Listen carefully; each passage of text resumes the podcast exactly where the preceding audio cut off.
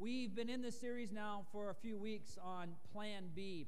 And the whole idea of Plan B is what do you do when God doesn't show up the way that you expect Him to show up? What happens when you have these plans for your life and that your dreams become shattered? When you have these expectations and they become unmet? Because a lot of us, when we grew up, uh, we had these dreams, we had these things that we wanted to become, we wanted to do, we wanted to experience, and they're not happening. We wanted to have the perfect marriage, we wanted to have the perfect kids, we wanted to have the perfect job, we wanted to retire when we were, you know, 60 or 40 or whatever your whatever your goal was at that point. We have these things that we expect in our life. And now we don't have the marriage that we thought we are going to have. We ended in, you know, our marriage ended in divorce. We don't have the job because maybe you lost your job or maybe you're in a dead end job. And your kids, maybe they're off doing who knows what and you have no control over what's going on in their life. Maybe your finances aren't where you thought they would be and there's just no way you're going to be able to retire even at the age of 80. I mean, it's just one of those things that just keeps going on. These things, you, you have these shattered dreams in your life, you have these unmet expectations. We have a dream, we have a hope, and all of a sudden there comes this threat and there comes this crisis in our life. And we've looked at a few people um, in, in the last few weeks. First week, we looked at David, and we looked at how he was anointed king of Israel, and he ran away because he was threatened uh, by the existing king at that point. And uh, he abandoned basically his God given values to try to hold on to this God given dream. And he tried to control and manipulate those things which he couldn't control and manipulate. There was no way he was going to maintain them. Then the next week, we looked at Joseph. And uh, he was a guy that all kinds of things happened to him. But no matter what happened, he continued to trust in God. He continued to, to, to put his faith in God. And, and throughout the scripture, it kept saying, and God is with him, and God was with him, and God was with him. And we said that what would Joseph do? He said he would do what anybody would do that was confident that God was with them. And we are, are we going to live, live our life confident that God was with us? And, and last week, we looked at the story of Jesus and Lazarus and Mary and Martha and how they were really mad that their, their brother was sick and they called for Jesus and Jesus never showed up uh, when he was sick and, Je- and Lazarus ended up dying. And as Jesus came back to that place, you know, Martha said, Where were you? Why weren't you here? And we said, There is a relationship. There is a clear relationship between crisis and hope. And that God, He's not doing something to us, but God may be doing something in and through us. And we, we don't doubt God's power because, like Martha said, God, if you would have been here, Jesus, if you would have been here, I know you could have done something. So, and we know that. We know that, you know, God, He could do something if we want Him to. He could save this marriage. He could help us financially. He could help my children. So we don't doubt God's power. What we do doubt is God's timing. Say, God, I need it now. And God's saying, ah, maybe you need to wait. And we said we need to rest in Him while we're waiting. And this week, I want to talk to you a little bit about this person of Job. Uh, you know, this isn't the story I was planning on talking about this week, uh, but this is my plan B for the week. Uh, because as I was in the beginning of the week, I kind of got some virus thing going on, and, and I was just trying to get well and uh, better. And, and what better place uh, when you're not feeling well is to read the story of Job, because it makes you feel well if you haven't read the story of Job. Um, one thing I want to talk to you though about before we talk about Job is this whole idea of the wall. Anybody uh, run marathons? Anybody run a marathon? You know what I'm talking about when I talk when I say the wall? It's this place where you get, and it's different for everybody. Uh, where you hit where you don't feel like you can do it anymore. You like you hit the wall, and you have a choice. You can either quit, you can walk away, or you can push through the wall. And if you push through the wall, somehow, somewhere deep inside, there's this energy and there's, there's this extra thing that gets you through. One of the biggest distortions, I believe, in Christianity today is this phrase. And some of you are going to be ticked off at me right here because you've used this phrase. I've used this phrase to tell other people. But this is a distortion in Christianity. God will never give you more than you can handle. How many of you have said it? Come on. There we go. How many of you, somebody has told you that, you just want to slap them upside the head? Yeah, yeah. Here's the truth throughout your life, you will face one situation after another that will be completely beyond what you can handle. The wall is when you reach your limits of what you are capable of doing. This is when your world gets turned upside down. It could be a divorce, it could be a betrayal, it could be a job loss, it could be a death, it could be a deep depression. This is when you feel as if your faith doesn't work and you have more questions than you do answers.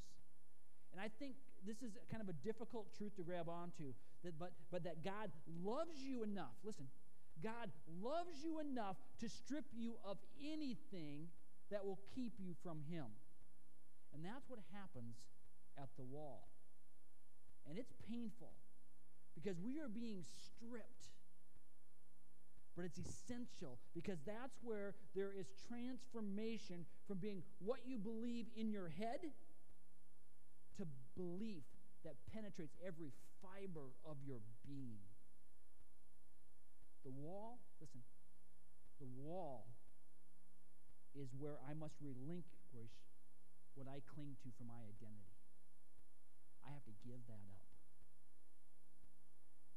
One of the best examples of someone hitting the wall would have to be found in the Old Testament. It, it's it's got to be Job. And I just want to start in Job. Let's just start in chapter 1, verse 1. Here it is. And I never know how to pronounce this, this, uh, this city. Is it Uz? Is it Uz? Is it Ugh? I don't know. But I'll just say Uz for, for the time being. Chapter 1, verse 1. In the land of Uz, there lived a man whose name was Job. The man was blameless and upright. He feared God and shunned evil. Wow, this guy probably has a pretty good life, I would think. You know, he's doing what God's asked him to do, he's living upright and all these other things. And the story takes place in the land of Uz, and not to be confused with the land of Oz, where there's you know where there's short people and scarecrows and lions and a bunch of monkeys flying around. So don't it's they're two different cities, all right. Scholars believe that the land of Uz is actually uh, modern day Israel, is where that would be right now. We're told right off the bat in, in Job chapter 1 that he is an honest and innocent man. He's a good man and good things are happening to him. It's almost as if he was experiencing good things in direct proportion to the good that he does.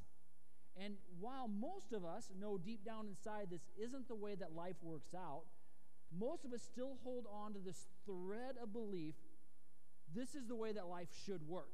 I do good, something good should happen to me. I do bad, something bad should happen to me. You know what that's called? It's called contract faith. That is, do good and be blessed, do evil and be punished. But in the land of Uz, it's different. It's a place where very bad things can happen to very good people. John Ortberg, who was a pastor at Willow Creek uh, years ago, describes it like this Uz will be a place not just where suffering comes, but where it comes without warning and without explanation, creating confusion and despair ooze, us, or whatever you want to call it. I like ooze because that's kind of what, you know, it makes you feel like ooze, all the bad stuff that's happening. Ooze, in other words, is land of shattered dreams and plan B. Because a lot of us, we're not living our plan A life. We're all of a sudden, we're thrust into our plan B lives. And you may be familiar with the story of Job, and, and you to know that the first part of his plan B situation consists of here's, here's what's happened to him. He, he, the first thing that happened to him is he lost his livestock, he lost his wealth, his servants, his children. Pretty much everything that Job cared about, he lost.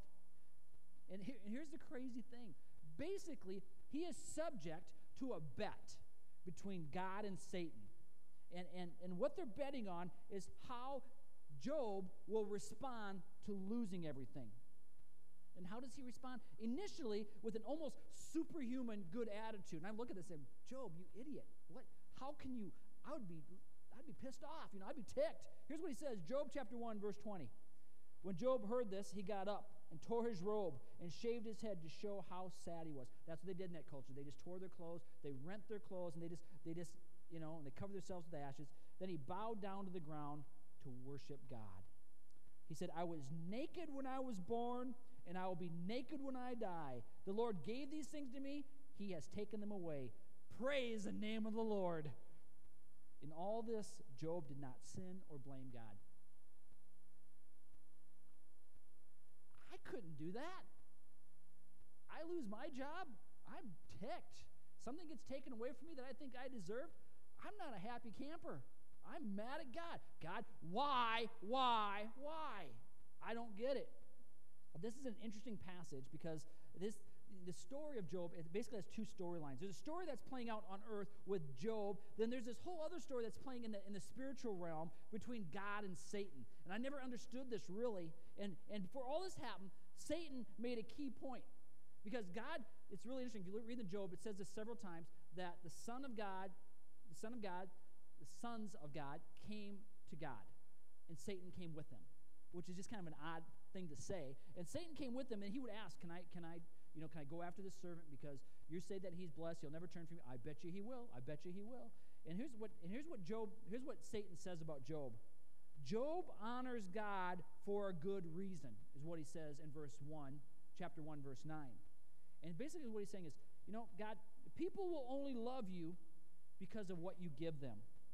Satan's saying to God, people will only follow you and commit to your ways if there is an immediate benefit to them.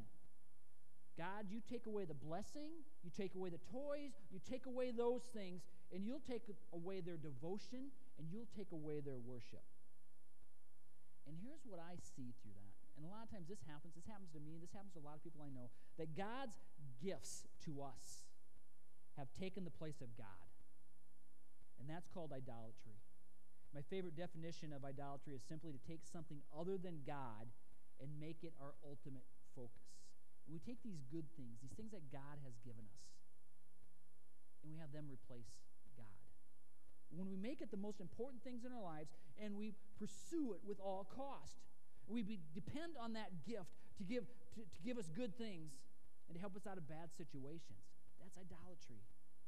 Do you see what I mean? We look at this way money can be your idol. Technology can be your idol. Acceptance can be your idol. Family can even be your idol.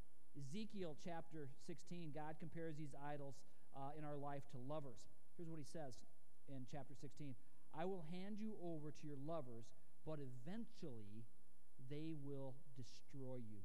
In other words, God is saying, if these other lovers, if that's what you really want, then I will allow you to chase after them. I will hand you over to them. We talked about this word hand over last week. I'll hand you over to them, but you need to know that that will hurt you and that will damage you. Damage you.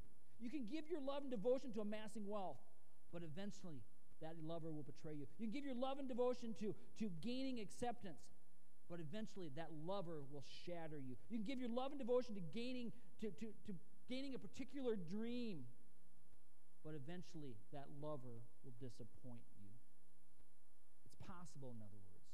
The part of the reason you feel so broken in the midst of your shattered dream is that you gave your love and devotion to your plans and your dreams instead of God. That's something to keep in mind because no matter how worthy, no matter how compelling, no matter how good that dream may be, a dream makes a worthless God.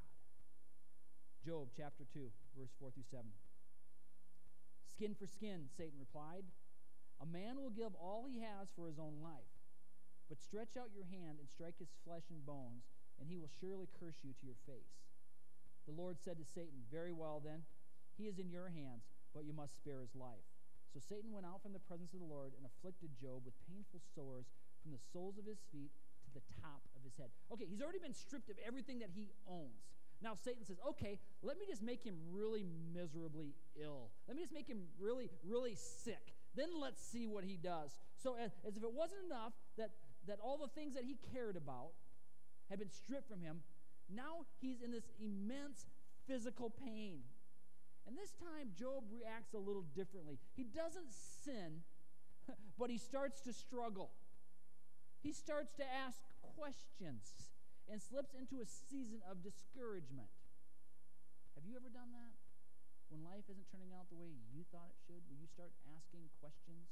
Will you start, you know, being discouraged and saying, God, what in the world are you doing? This happens in the land of Uz, where it can get really dark.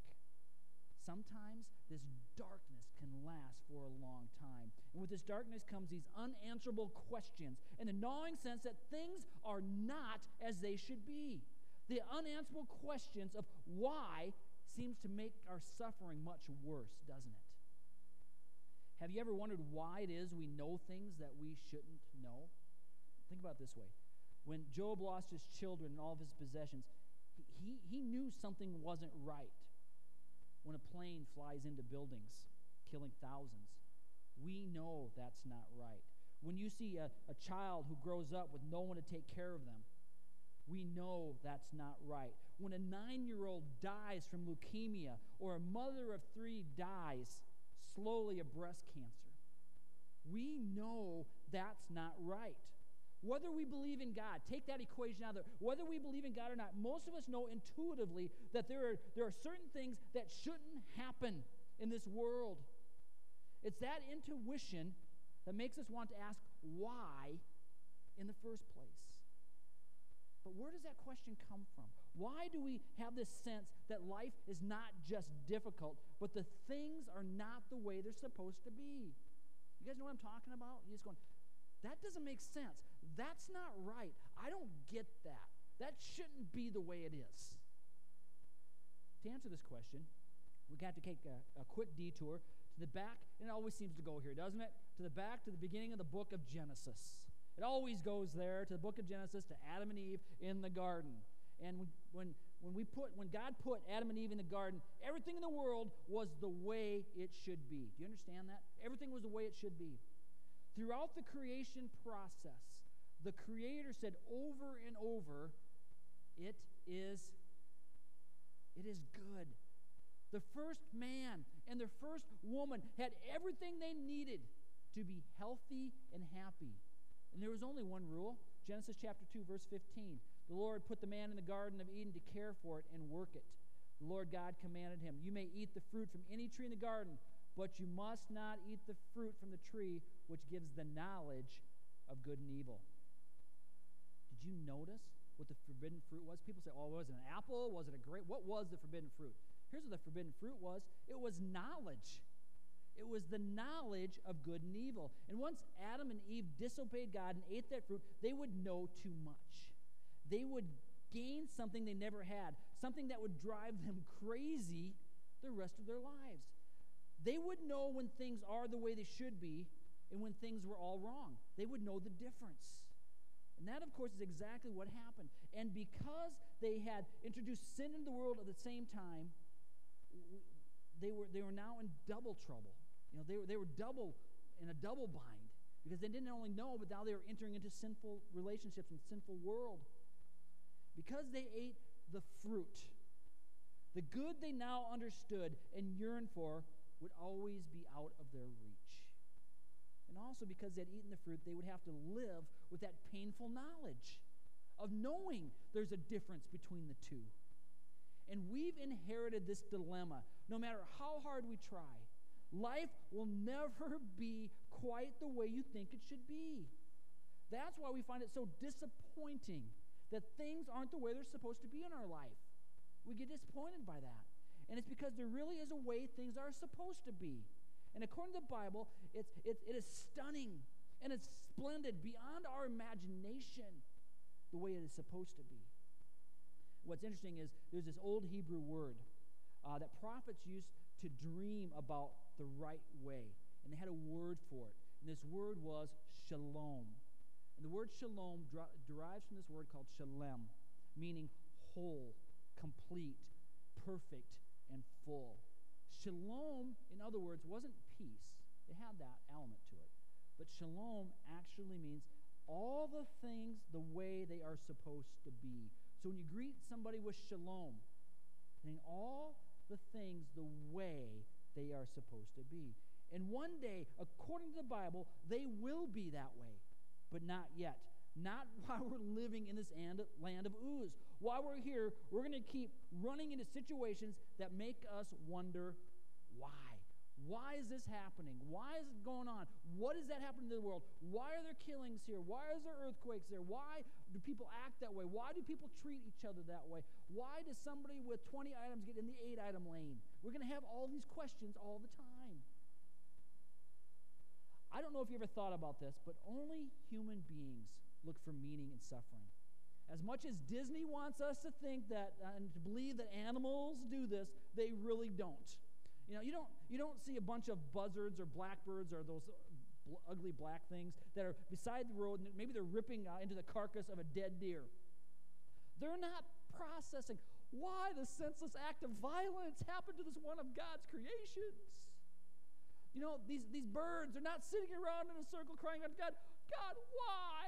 Why did this happen to one of your most graceful creatures of all? Why, God, why? No, man, they're just eating.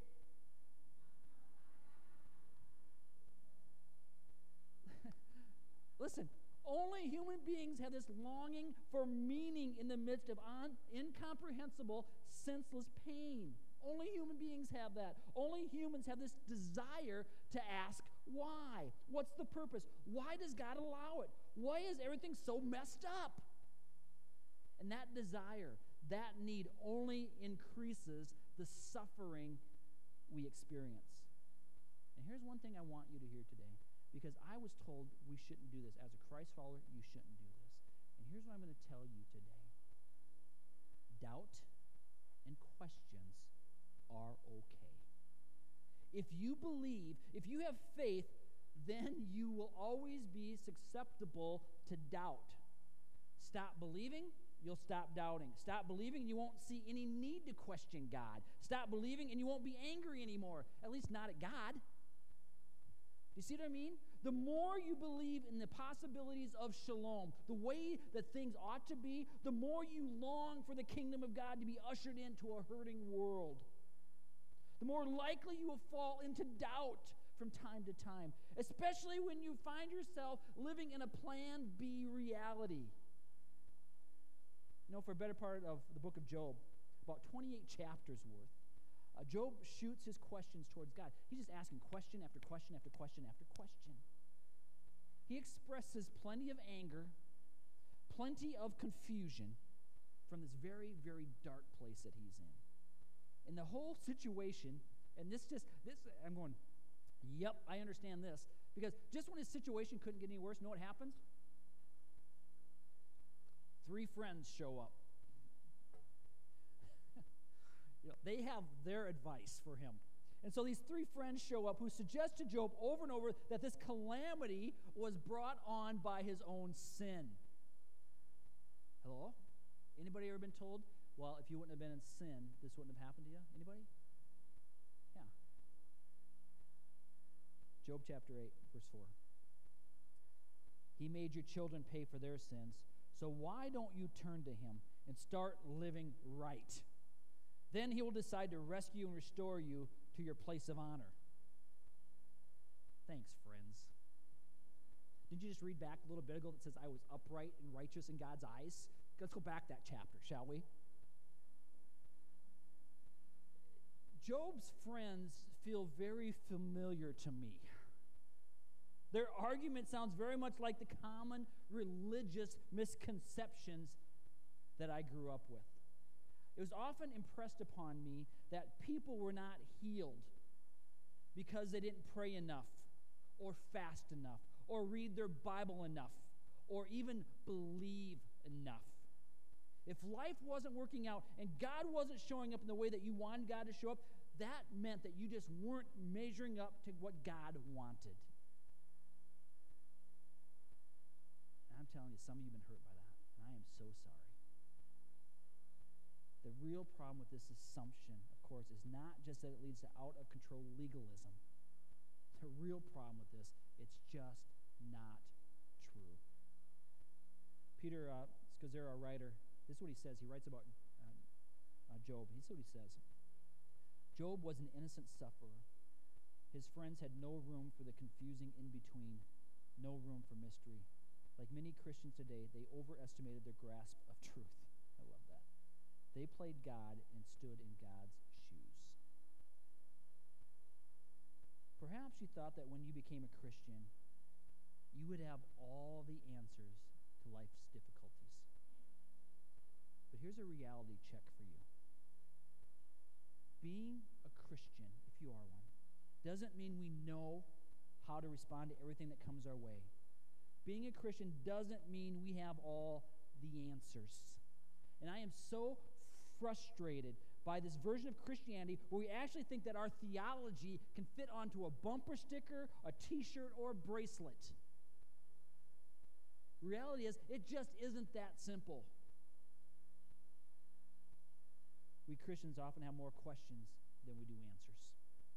We sometimes lack faith that will give us our sustained hope. Even though we know God is with us, sometimes, sometimes we feel utterly and completely alone. Even though we believe, we doubt. And that's okay. Job is a reminder to all of us who live in the land of Uz. There will be times when you'll be seemingly doing everything right, and out of nowhere, you'll be thrust into a plan B. Everyone experiences times of hurt and crisis, time when life doesn't turn out the way that we, it shouldn't turn out. For we all live in this land of Uz. But Job is also a reminder of how we respond to God during these times, how it really, really matters. Listen. We are called to be faithful to God even when it seems he hasn't been faithful to us. We are called to love him even when we feel abandoned. We are called to look for him even in the midst of the darkness.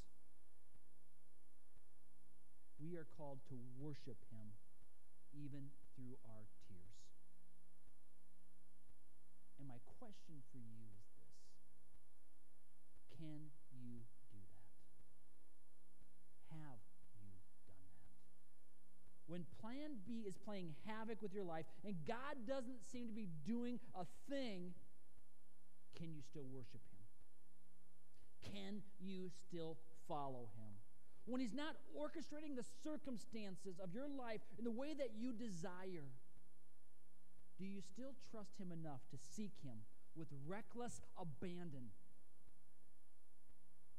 We must be willing, if necessary, to abandon the life that we've planned and dreamed of in order to receive the life that our God has authored for us. Let's just be real honest here. Time and time again in your life, you're going to feel as if God isn't showing up you're going to feel like God isn't healing, like He isn't restoring, He isn't releasing His mighty power. Your prayers are bouncing off a glass ceiling. And the question is when that happens, how are you going to respond? What do you do? Are you going to trust Him? Are you going to follow Him? Are you going to worship Him? Because He knows better. He knows better than we do. We need to worship him. We need to follow him. We need to love him. We need to follow, I love that, with reckless abandon. Jeremiah 29 11 says this For I know, this is God speaking, for I know the plans I have for you, declares the Lord. Plans to prosper you, plans to harm, not to harm you, plans to give you a hope and a future. Nowhere in that verse does he say, I know your plans and I want you to have those plans. I know the plans I have for you plans to prosper you, not to harm you, plans to give you a hope and a future. And sometimes we've abandoned that because we think our dream is better than God's dream. And then we give up on God. And that leads to shattered dreams, unmet expectations. What do you do when that happens? You know, a lot of times we don't want God. A lot of times we want what God will give us, don't we? We see God as a vending machine. Okay, A7. Thank you for the money, God. Thank you for the job, God. Thank you for the hot wife, God. Thank you for the hunky husband. Thank you for the disciplined kids. Thank you for the nice car. Thank you for the health.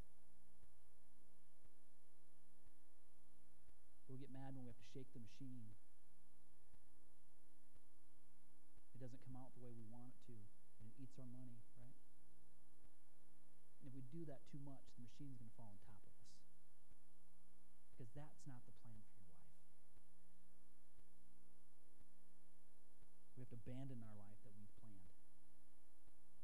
To receive the life that God has authored for you. Let me just share this with you. John chapter 16, verse 33. And this is Jesus speaking. He's, he's talking about all the life that he's going to give. And I have, says this I have said these things to you that in me you may have peace. In the world you will have tribulation, I have overcome the world. You see, the central piece to our story is the cross. What Jesus did there, he overcame the world to help you with your shattered dreams, your unmet expectations. That's why he came. That's why he does what he does. And you may not understand that, you may not believe that, and you know, I'm just telling you today, we want to offer that to you. There's a real God who loves you. That the God that was there with Job is there with you. The God that, and if you read through the book of Job, God ends up restoring Job, giving him more than he had before because he was faithful. And I think that's a, uh, that's a picture for us of the future heaven that we're to give you so much more, but it may not be your plan. But he has a life for you. See, we really believe that when people die, they really do go one of two places forever. They either spend eternity away from God and away from his presence, which is, is hell, I believe. Or you can go to be heaven to sit with God and, and, and sit with Christ. And that's what Jesus came, is to bridge that gap because there is a chasm between us and God because God is holy and we're not. And there is a there is a gap, there is a chasm between us. And Jesus came to this earth uh, as a man without any sin, without any blame, and he was put on a cross.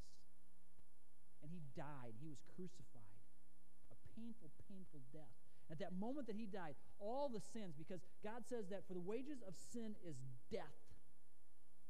There has to be a penalty paid for our sin and our wrongdoing and our, and our anger and, and everything against God. There has to be a penalty paid for that, and that is death. When Christ came, he paid that. Because it goes on to say, but the gift of God is eternal life through his Son, Jesus Christ. And that's available to anyone. And Jesus has stood in that gap for you and me so that we could have an eternity with God. Doesn't mean life's going to be easy now. Doesn't mean you're going to have all the answers now. Doesn't mean you're not going to continue to have plan Bs in this life now. But we have a future hope. I hope you understand that. That's why we do what we do. That's why we're here. That's why we give our life to this. That's why James is willing to come on without any pay to reach youth, because he understands that is a central point of our story. That's why. No other reason. For you. Because we want you to be in a hand holding relationship with Jesus Christ. We want that for you. We pray for that for you. In the midst of your plan B. Next week we're going to conclude this plan B. We're going to have a celebrate. It's going to be it's going to be incredible. Then the next week we're going to have a celebration of baptisms. Some of you need to get baptized. Some of you need to come to Christ and come to Jesus today. So I want to pray with you. Would you bow your head with me? Heavenly Father, I, I, I pray that uh, as we gather here, as we're here, as, as our as our as we're waiting for you to speak to us in this moment. Lord, I, I just pray that you would, you would do something right now, that you would speak to our hearts. But I just know that there's some of us here that are living the shattered dream, that we have all kinds of questions. We have more questions than we have answers. We don't understand it. We're carrying stuff from our past still that we can't get rid of. We're carrying you know, all these things. And we're, why, God? Why, God? Why, God? Why does this keep happening to me? I've given my life to you. Why, God? Why, why is my child sick? Why is my mom or dad sick? Why am I sick? Why, why, God? Why isn't my marriage working out? Why did I lose my job? Why, God? God, in the midst of those questions, I just I would ask right now that you would come and give us that peace that passes all understanding. That we can we can have freedom in knowing that as Christ's followers that we can have questions, we can have doubts. But through all of those things, we're going to continue to follow you. We're going to continue to worship you.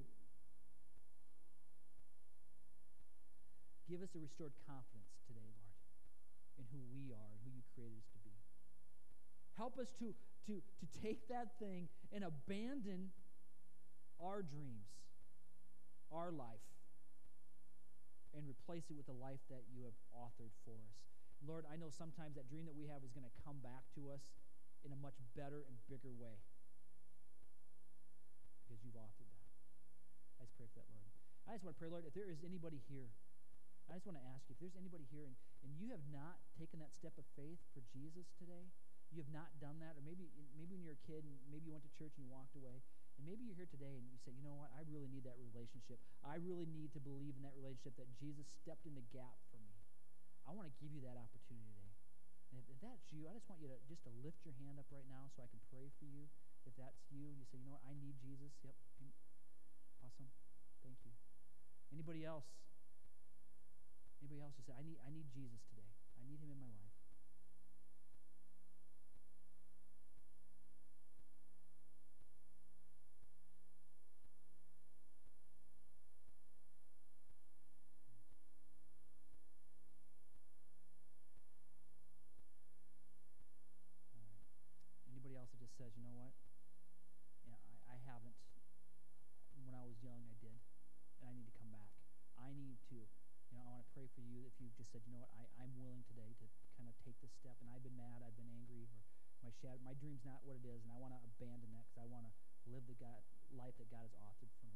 There anyone here that says, you know what, I need prayer to be able to do that today? Is there anyone? Yeah. Yep. Yep. Anyone else? Don't be afraid. That's what God has. This is what God has for us. All right, let me pray. Heavenly Father, I, I want to thank you for what you're doing in our midst here today. Uh, I want to thank you for a life that has, uh, has come to you today to walk in a relationship with you. Uh, I, I, pray for her that she, uh, that she would continue to grow, that we can come alongside her and, and give her uh, tools and give her relationships to show her you even more and, and, and deeper. Lord, I pray for those this morning that um, are just sitting here and they barely made it to church because of they're mad at you or you think they think that you've abandoned them. I, I just pray for them in the midst of, of what is going on in their life, that they can just fully and recklessly follow you with reckless abandon, they may be able to follow you today. Lord, I thank you. Thank you for what you're.